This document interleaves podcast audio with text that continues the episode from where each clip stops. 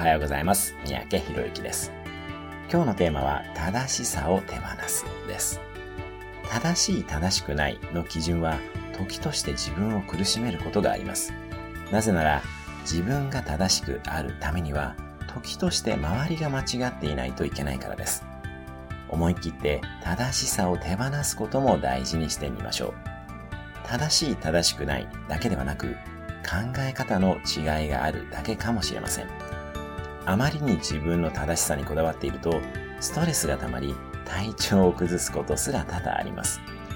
人を批判したくなったら、一呼吸置き、必ずしも自分が正しいわけではないかもと思ったり、2%だけでも相手が正しいとしたら何だろうと考えてみます。